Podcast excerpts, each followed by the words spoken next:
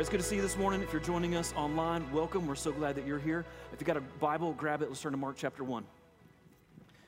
Now, I know, uh, even if I, as I've said that, uh, if you've been around for the past month, you're like, um, Brandon, I don't know if you noticed, fourth week in a row that you've said Mark chapter one. Uh, Mark has sixteen chapters, and you just started doing the math in your head, right? And you're like, um, how, how long are we planning on being in the book of Mark?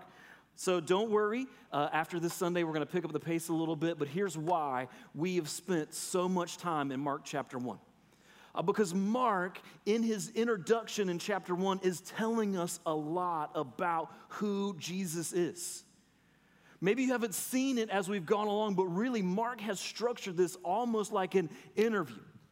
Almost like if someone were to sit down and they had fifteen minutes to find out about someone great, the questions that would be asked. So week one, it opens up. Tell us about yourself. And so we learn who Jesus is. That Jesus is this king who's been promised from long ago, that he is both good and God. And then we saw in week two, well, what do you want to accomplish? What's your goal? And we found out that Jesus came to proclaim the good news, that the king has arrived, and with the king arriving, that God is going to set all things right. And that news then came with a response, that we should repent and believe or trust in this new king, that we should turn from whatever we're trusting in and embrace Jesus as king. And then week three, that's great news. How do people get in on this? So then we have this story from Mark about how Jesus invites his followers to come after him, but there is a catch. Jesus' followers have to sacrifice. And so then that's where we pick up in the story today. We have met this good king who is God himself in person, come to set things right, who has invited us to repent of other kings that we've trusted in and believe in him, invited us to be his followers by sacrificial, sacrificial, sacrificially following after him. And now, now week four, we go, well, why should I buy this? Why should this be a message or a guy that I want to follow, right? I mean, it makes sense in the context of the chapter. So far, it's like, starts off, Jesus is king. He's come to set things right. That sounds good. It requires something of you. You have to change your mind about what you're trusting in. This is sounding less good. Oh, if you want to follow Jesus, what it looks like is leaving things behind, sacrificially coming after him. This is not sounding as good as verse one, right? And so then the question in Mark's readers' minds, and perhaps the question in your mind over the course of this series, is like, well, why would I do this? What makes Jesus unique? Why would I be interested in this?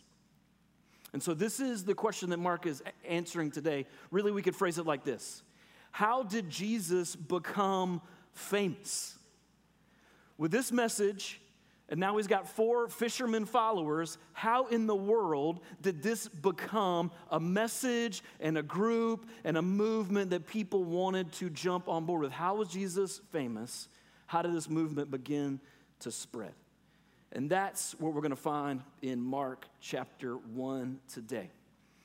Starting verse twenty-one. For they went to Capernaum, and immediately on the Sabbath, he, that's Jesus, entered the synagogue and was teaching. And they were astonished at his teaching, for he taught them as one who had authority, not as the scribes. So Mark starts a story. He gives us the first scene. He's going to give us three scenes. Here's the first one. The first scene is of Jesus, and now with his four disciples, traveling to a place called Capernaum. Now, Capernaum kind of becomes a little bit of a home base for Jesus' ministry all throughout the Gospel of Mark. What you need to know about Capernaum is a port city, so there's Jews there, there's Gentiles there, and there's also a lot of Roman officials and soldiers in the city. And so this is now going to become like a little bit of a home base where Jesus is going to operate his ministry out of, and he, on arriving, goes to the synagogue on the Sabbath. Now, this is the Jewish Sabbath, and so the Sabbath is Friday at sundown until Saturday at sundown. And so during the day on Saturday, Jesus gets up with his disciples and he goes to the synagogue. Now, the synagogue is a local center of worship and religious education. It's not the temple. There's one temple, and that temple is in Jerusalem. But in any community where there were ten or more Jewish men, they would start these synagogues, which would just be a local center for worship and religious education. And so Jesus takes his now four disciples, and they go to the synagogue on this Saturday morning, and Jesus begins to teach. Now, here's what happens. As Jesus begins to teach, Mark tells us that the people in the crowd were astonished or amazed. Probably very similar to the experience you have whenever you come to Mercy Hill on a Sunday morning, or you tune in online, you leave going, I was so amazed. Brandon said something even dumber this week than he did last week, right? No, that's not really what's going on here. They're shocked at Jesus' ability to teach. Why? Well, Mark tells us, for he taught them as one who had authority, not as the scribes. So Mark introduces this comparison. He says what's happened is in the synagogue, the people have been listening to teachers. These teachers are known as scribes. Now, the scribes in this day are people who are experts in Moses' law, the Mosaic law found in the Old Testament. And so they're somewhat moral leaders, somewhat religious leaders, kind of like lawyers or a professor. And so these guys are teaching the people week in and week out. And Mark shows a little comparison. He's like, Jesus' teaching is not like those guys. Teaching is different. And everybody is responding that Jesus has this sense of authority. Now, the word authority here carries with it uh, out of the, this idea of out of the original stuff. So this is what the people are saying. They're amazed because when Jesus teaches, it sounds like truth from the very mind or heart of God, not something that's being repeated by someone else. Now, um, sometimes I give movie illustrations here. I'm going to give an old one, and I'm also going to say, I don't recommend this movie. So if you haven't seen it, don't be go watching it and saying, my pastor said this movie's awesome, all right? But there is a scene that illustrates this point well in Good Will Hunting. Anybody seen that movie, Good Will Hunting? You don't have to admit that, all right? Okay. Yeah, it's a great, it's a great movie. Uh, also has a ton of profanity all the way through it, so this is not like family movie night material, okay? But if you've seen it, there's a scene where Will, Matt Damon's character, is in a bar, and he and his buddies are trying to pick up some girls. And to embarrass them, another guy who's a college student starts spouting off all of this stuff, seemingly intellectual knowledge, and to embarrass Will and his friends. And so then what happens is Matt Damon's character, who is a genius, and nobody knows it at the time, starts quoting the pages that the guy is pulling the stuff off of from the source material, right? He goes, oh yeah, I know where you got that. So-and-so, page thirteen. And then we'll do the rest of it. And he does it to him several times. Now, this illustrates the difference between the scribes' teaching and Jesus' teaching. This is what the people are saying. The scribes know what they've read by experts, and they're teaching just from a page in somebody else's book. But when Jesus shows up and starts teaching, it feels very different. His authority comes from somewhere different. So here's the first thing that we see if you're taking notes. Number one, that Jesus has authority in his teaching. This teaching is grabbing people's attention. Not necessarily because of the flashy stories or great hooks, but because it has authority. It carries weight. It's superior, Mark is saying, even to the best trained teachers of the day, and people are talking about his teaching. So how did this guy with kind of a crazy message who demands a lot of his followers end up becoming famous? Well, one thing is because his teaching is like nothing that anyone had ever heard before. And they went, this is like the original stuff. This is the real deal. We want to hear more of this. This is vastly different from the way that we disseminate information today, right? The how to get your content out now is way more important than what the content is. Today, someone would come along, Jesus, and go, hey, man, you got some great content. Let me brand this for you. Let me teach you how to trick the Facebook algorithm so you can get all of this out there and people could get their minds on it and see and read it. But Jesus doesn't need that because it's his content. It's what he's saying. It carries unbelievable weight. So the first scene we get from Mark, Jesus' teaching has authority. Scene number two. Verse twenty-three. And immediately there was in their synagogue a man with an unclean spirit. And he cried out, "What do you have to do with us, Jesus of Nazareth? Have you come to destroy us? I know who you are, the Holy One of God." Verse twenty-five, but Jesus rebuked him, saying, "Be silent and come out of him."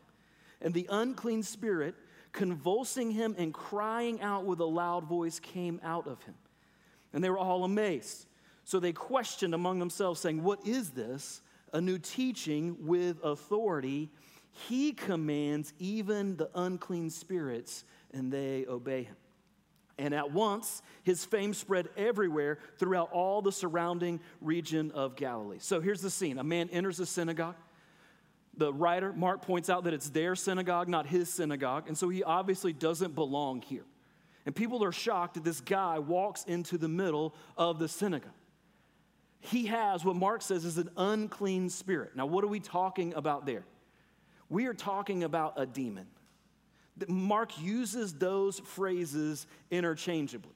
And I know right now, some of you, highly educated college students at Kennesaw State or whatever, like, come on, seriously? Are we talking about demons at church today? This is getting weird. We never talked about demons at church before, right? Here's the deal. Uh, we are, all right? And let's be clear about what we're talking about, okay? The Bible doesn't have much to say about this spiritual realm that looks like what you've seen in movies, okay? That's not really the picture that the Bible paints. Instead, the Bible does say that coinciding with the human rebellion against God all the way back in Genesis chapter three, there was also a spiritual rebellion against God. That when God created the physical world, God had also created a spiritual world. The spiritual world had spiritual beings, and in that world, some of those spiritual beings also rebelled against God. And those spiritual beings are active at, in our day and time in order to manipulate and deceive people. That what's happening in this rebellion is there are spiritual forces at work all around us in order to trick or deceive us into continuing having our hearts set against God. Does that make sense? You're like, no, that doesn't make sense. Right. Now, here's the thing. We don't know exactly the symptoms this guy has. We don't, Mark doesn't tell us, right? He doesn't tell us that it looks like The Exorcist, you know, nobody's head is spinning around, anything like that.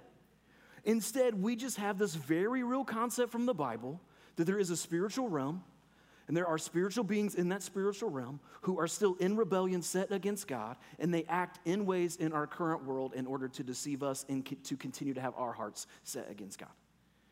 So, don't freak out, all right? Don't freak out. But also, it's something that we need to be aware of. Now, here's the teaching point, though, and this is what's important from the passage. This guy with this unclean spirit confronts Jesus. Evidently, the spirit is speaking in some way and says, "What do you have to do with us? Why are you meddling us? Why are you here?" To which I think I would say, why are you here, right? Like, I'm here teaching the Bible to people in the synagogue. Why did you show up here, right? And he calls Jesus by two different names. Did you catch this? He calls him Jesus of Nazareth, which is how everybody else in the crowd would have identified. There's this guy, Jesus, and this is his hometown. But he also then says, "I know who you really are. You're the Holy One of God." Or, "I know that you are God in person, that there is something unique about you." That even the spirit that's in rebellion against God gets this connection when Jesus comes on the scene that he is both fully man, he is Jesus from Nazareth, and he is also God in person. And so he says, "Why have you come to meddle with us? Have you come to destroy us?" Now, the word destroy here doesn't mean to annihilate us. It means to ruin us. In other words, have you shown up in this time to thwart our plans of the continuing rebellion against you as the true king? And then this is what Jesus says: "Be silent and come out of it." Now, I don't know if you've watched any of these crazy, like, I don't like scary movies. I'm going to be straight with you guys, all right? That kind of stuff freaks me out. Like, I don't like it, all right? But I don't know if you watch this movie, like, all, there's like, incantations and spells and rituals and all this stuff, not with Jesus. Do you notice what he does? He just speaks. All through the scripture, the power of God is expressed in the spoken word. Genesis chapter one, what happens? God speaks the earth into existence. And here is Jesus in this moment speaking, saying very clearly, you cannot talk anymore, and you're done. Here's what Mark wants us to see. Regardless of how we sort out what demons are and how they work and all these crazy questions that we talk about, here's what he wants us to see, is that Jesus has authority over the spiritual realm too. Jesus has authority in his teaching, but Jesus also has authority over the spiritual realm, the things going on behind the scenes that we don't often see. That this spirit responds to him, no complaining, no backtalk, no difficulty, no attempt at deception whatsoever, but the immediate obedience. Imagine his enemy, someone set against the work of this true king, obeys immediately. Why? Because Jesus has authority over that realm as well. Now, we could get lost and trying to ferret out all these differences and unpacking this crazy thing. I don't want us to do that today. Here's what I want you to see clearly, that this is about Jesus' authority, which is why in verse twenty-seven, they're all amazed. And they say, this new teaching with authority, he even commands these unclean spirits. He's got authority even there. So it's scene number two. Here's scene number three, verse twenty-nine. And immediately he left the synagogue and entered the house of Simon and Andrew and James and John. Now Simon's mother-in-law lay ill with a fever, and immediately they told him about her, and he came and took her by the hand and lifted her up, and the fever left her, and she began to serve them. So here's what happens. Same day. They leave the synagogue, this crazy experience with this guy. They head home to Peter's house. Evidently, it seems as though Peter has bought a house in Capernaum. His family is living there, and his house is the home base for Jesus' ministry. So they're going back to Peter's house, Simon's house, goes by both names in the scripture. His mother-in-law is sick, and Jesus grabs her by the hand, and the fever immediately leaves her. Now, what's going on here? So Jesus' teaching has authority. Jesus has authority over the spiritual realm. And then also Mark wants to point out and be very clear, Jesus also has authority over the physical world. The way your biology works is under Jesus' authority. That he commands cells and microbes, and they respond to what he demands for them to do. Now, I want to make sure I point out something very clear. It says that Simon's mother-in-law goes back serving them. And some of you jokers would use this as some sort of fool to prove your male chauvinism, right? And you'd be like, hey, look, Jesus heals this lady, and she starts cooking like dinner and making sandwiches and stuff, all right? Time out. That's not what's going on here. Here's what Mark wants you to know. That she is healed to the point that she can immediately start doing what she would normally be doing. That's the point. Not justification for your weird position about women and whatever, right? Instead, it is, thank you, Gladys. If you didn't hear that online, it was amazing. That's why you should come in person. What happens here is that she immediately returns to doing what she was doing before. She is completely healed. And Jesus has then in scene three, the authority over the physical world. And so his fame starts to spread, right? Jesus can teach in a way we've never heard. Jesus commands even the spiritual world. And Jesus is healing people of their sickness. And so then, verse thirty-two. The evening at sundown, they brought to him all who were sick and oppressed by demons. And the whole city was gathered together at the door. And he healed many who were sick with various diseases and cast out many demons. And he would not permit the demons to speak because they knew him. This, Mark's say, saying, is how the movement got started. This is how Jesus got famous. This is how people started talking about him and longing to follow him, because Jesus established this authority that people had never seen before. This then takes us all the way back to week one. What's happening in this passage is the same thing that we saw at the beginning of chapter one in Mark, is this. The good news is that Jesus is the true king, and he has come to set all things right. You go, well, how do I know he's the true king? Because have you ever seen anybody do this? Man, there's been a lot of great world leaders. There's been a lot of powerful people. There's been a lot of people who can accomplish unbelievable things, but Mark is just saying the reason people are still talking about Jesus is because you ain't never seen anybody do anything like this in one day. So the big idea today, let's put all this together. If you're taking notes, you want to write this down. Jesus, the true king, has authority that extends from microscopic human cells to the vast spiritual realm and to the depths of the human heart. That Jesus, the true king, has authority that extends from microscopic human cells to the vast spiritual realm, to the depths of the human heart. We've been talking a lot using this word authority. Let's define it real quick. Authority is a power or the right to give orders, make decisions, or demand obedience. And Mark wants you and I to see clearly that Jesus is different. He's not just a typical religious teacher. He's not someone with some good ideas or a compelling message. He doesn't just have a lot of YouTube followers, right? He doesn't just, he isn't like Instagram fame. He's not Insta famous. Instead, the reason he is famous is because he is altogether different. That when he commands, people respond. When he commands, demons respond. When he commands, viruses respond at the power of his word. Now, we don't like the word authority. Many of us often bristle at even the mention of authority. Part of the human experience, and most definitely a part of American culture, is casting off authority and a great suspicion of authority. This extends to all areas of our lives: church, our belief system, our parents, teachers, workplace. But often what happens is you and I just trade one authority for another. In our careers, we leave the fast-paced, results-driven boss so that we can have the laid-back one. Or we leave the easygoing family business with one with more structure and stability and health benefits. Or we leave the corporate job with all of its meetings and reports in order to start our own job and be our own authority. And then we find out all that means is that we just become the one who's making everyone else fill out reports, right? So T P S reports, you got to get those things in.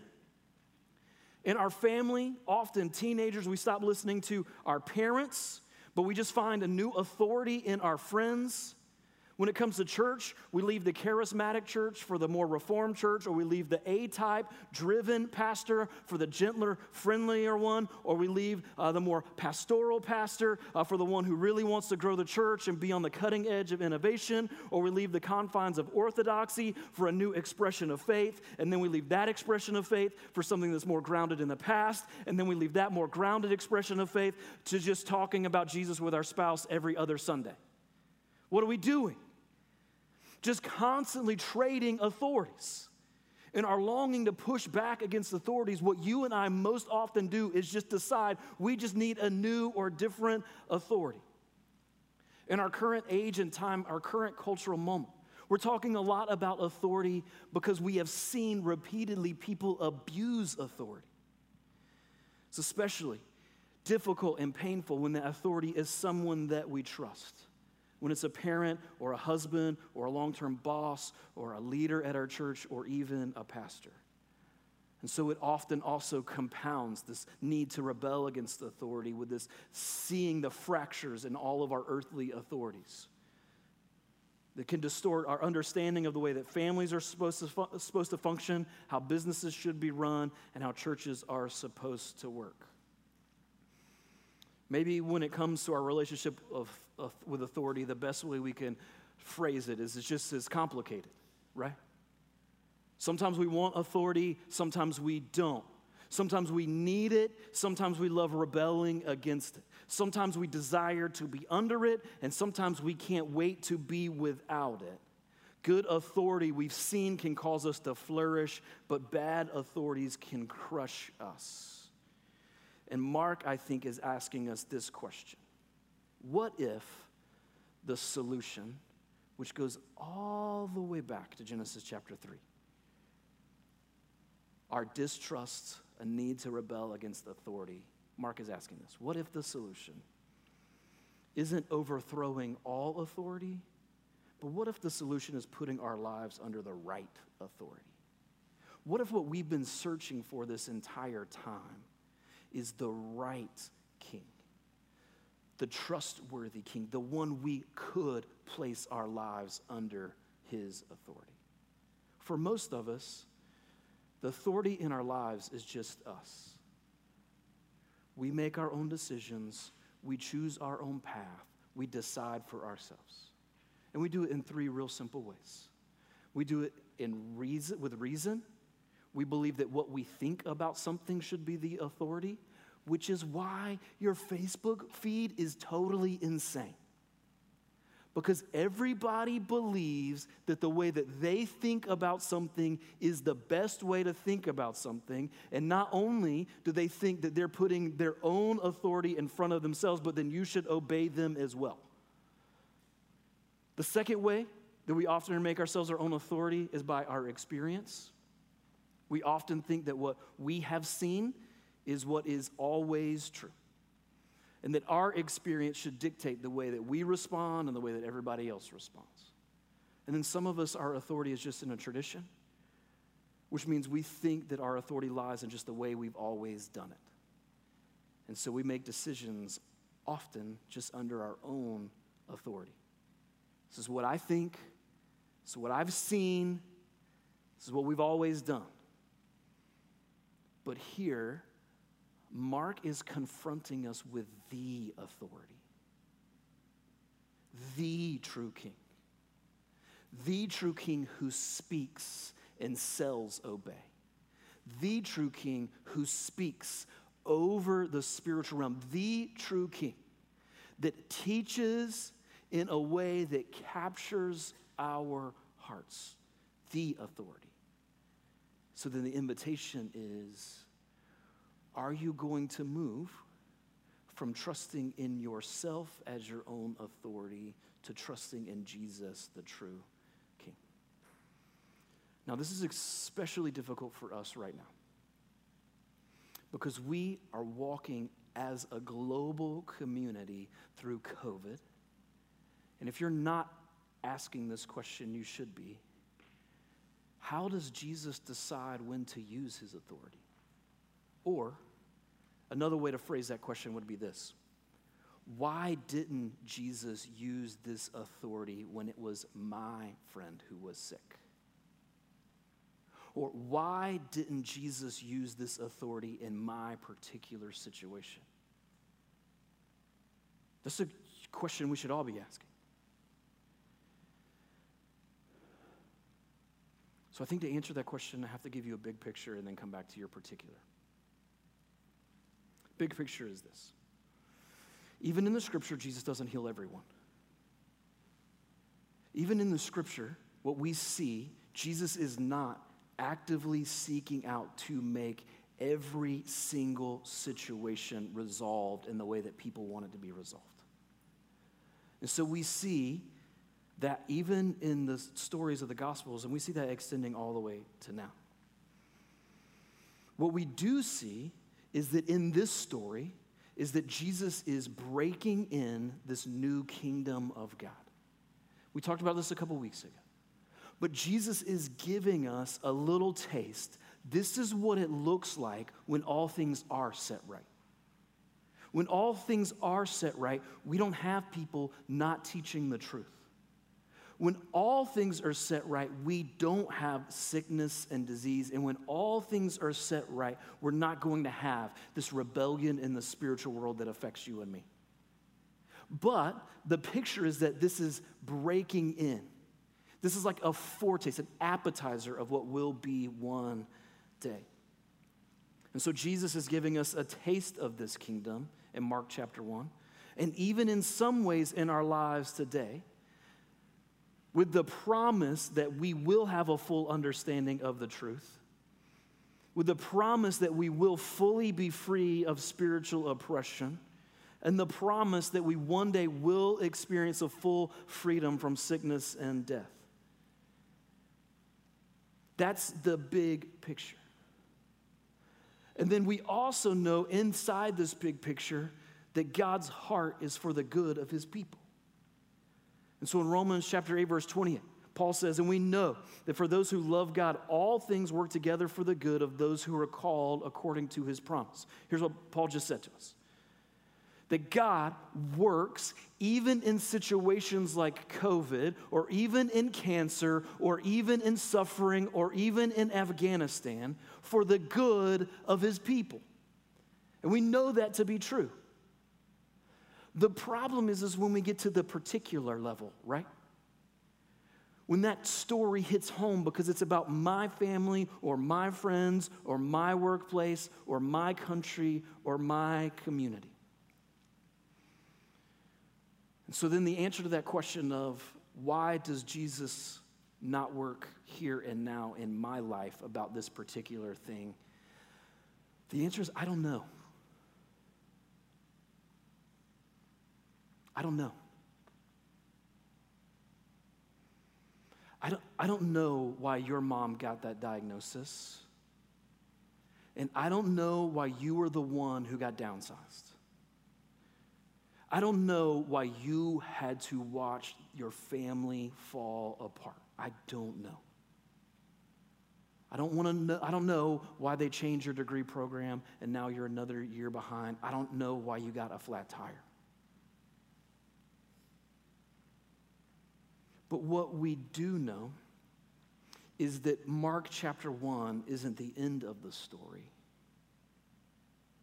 That the end of the story is Jesus, the one with all authority, chooses suffering. That Jesus does not, at the cross, exercise his authority over Roman soldiers, and he doesn't exercise his authority over his own physical body, and he doesn't exercise his authority over being falsely accused by Pharisees and Sadducees. He doesn't exercise his authority when he could. And the reason he doesn't is because he's going to endure suffering on the cross for you and me in our place.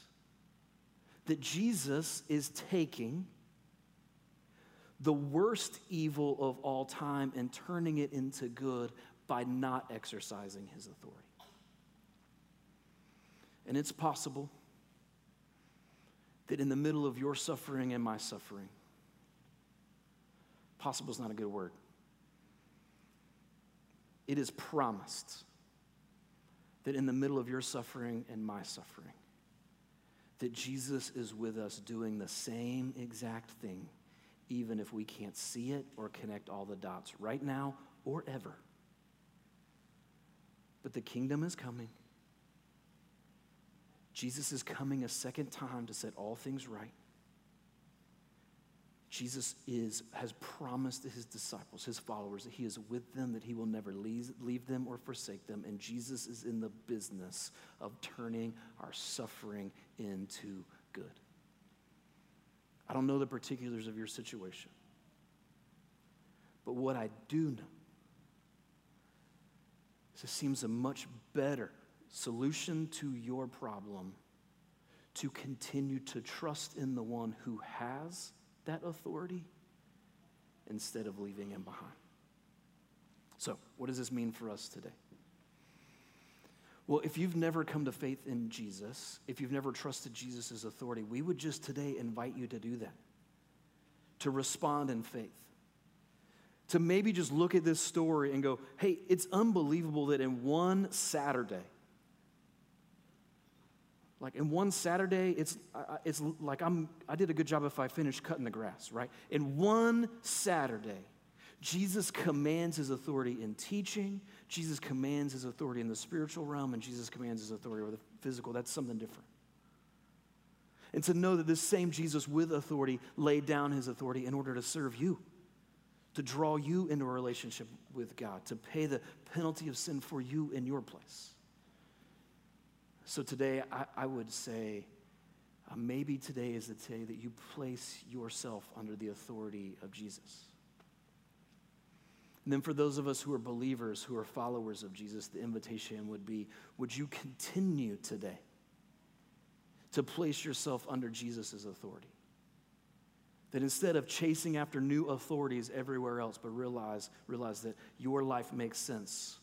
Your life flourishes when it's under the authority of Jesus, the true King. Let me pray for us.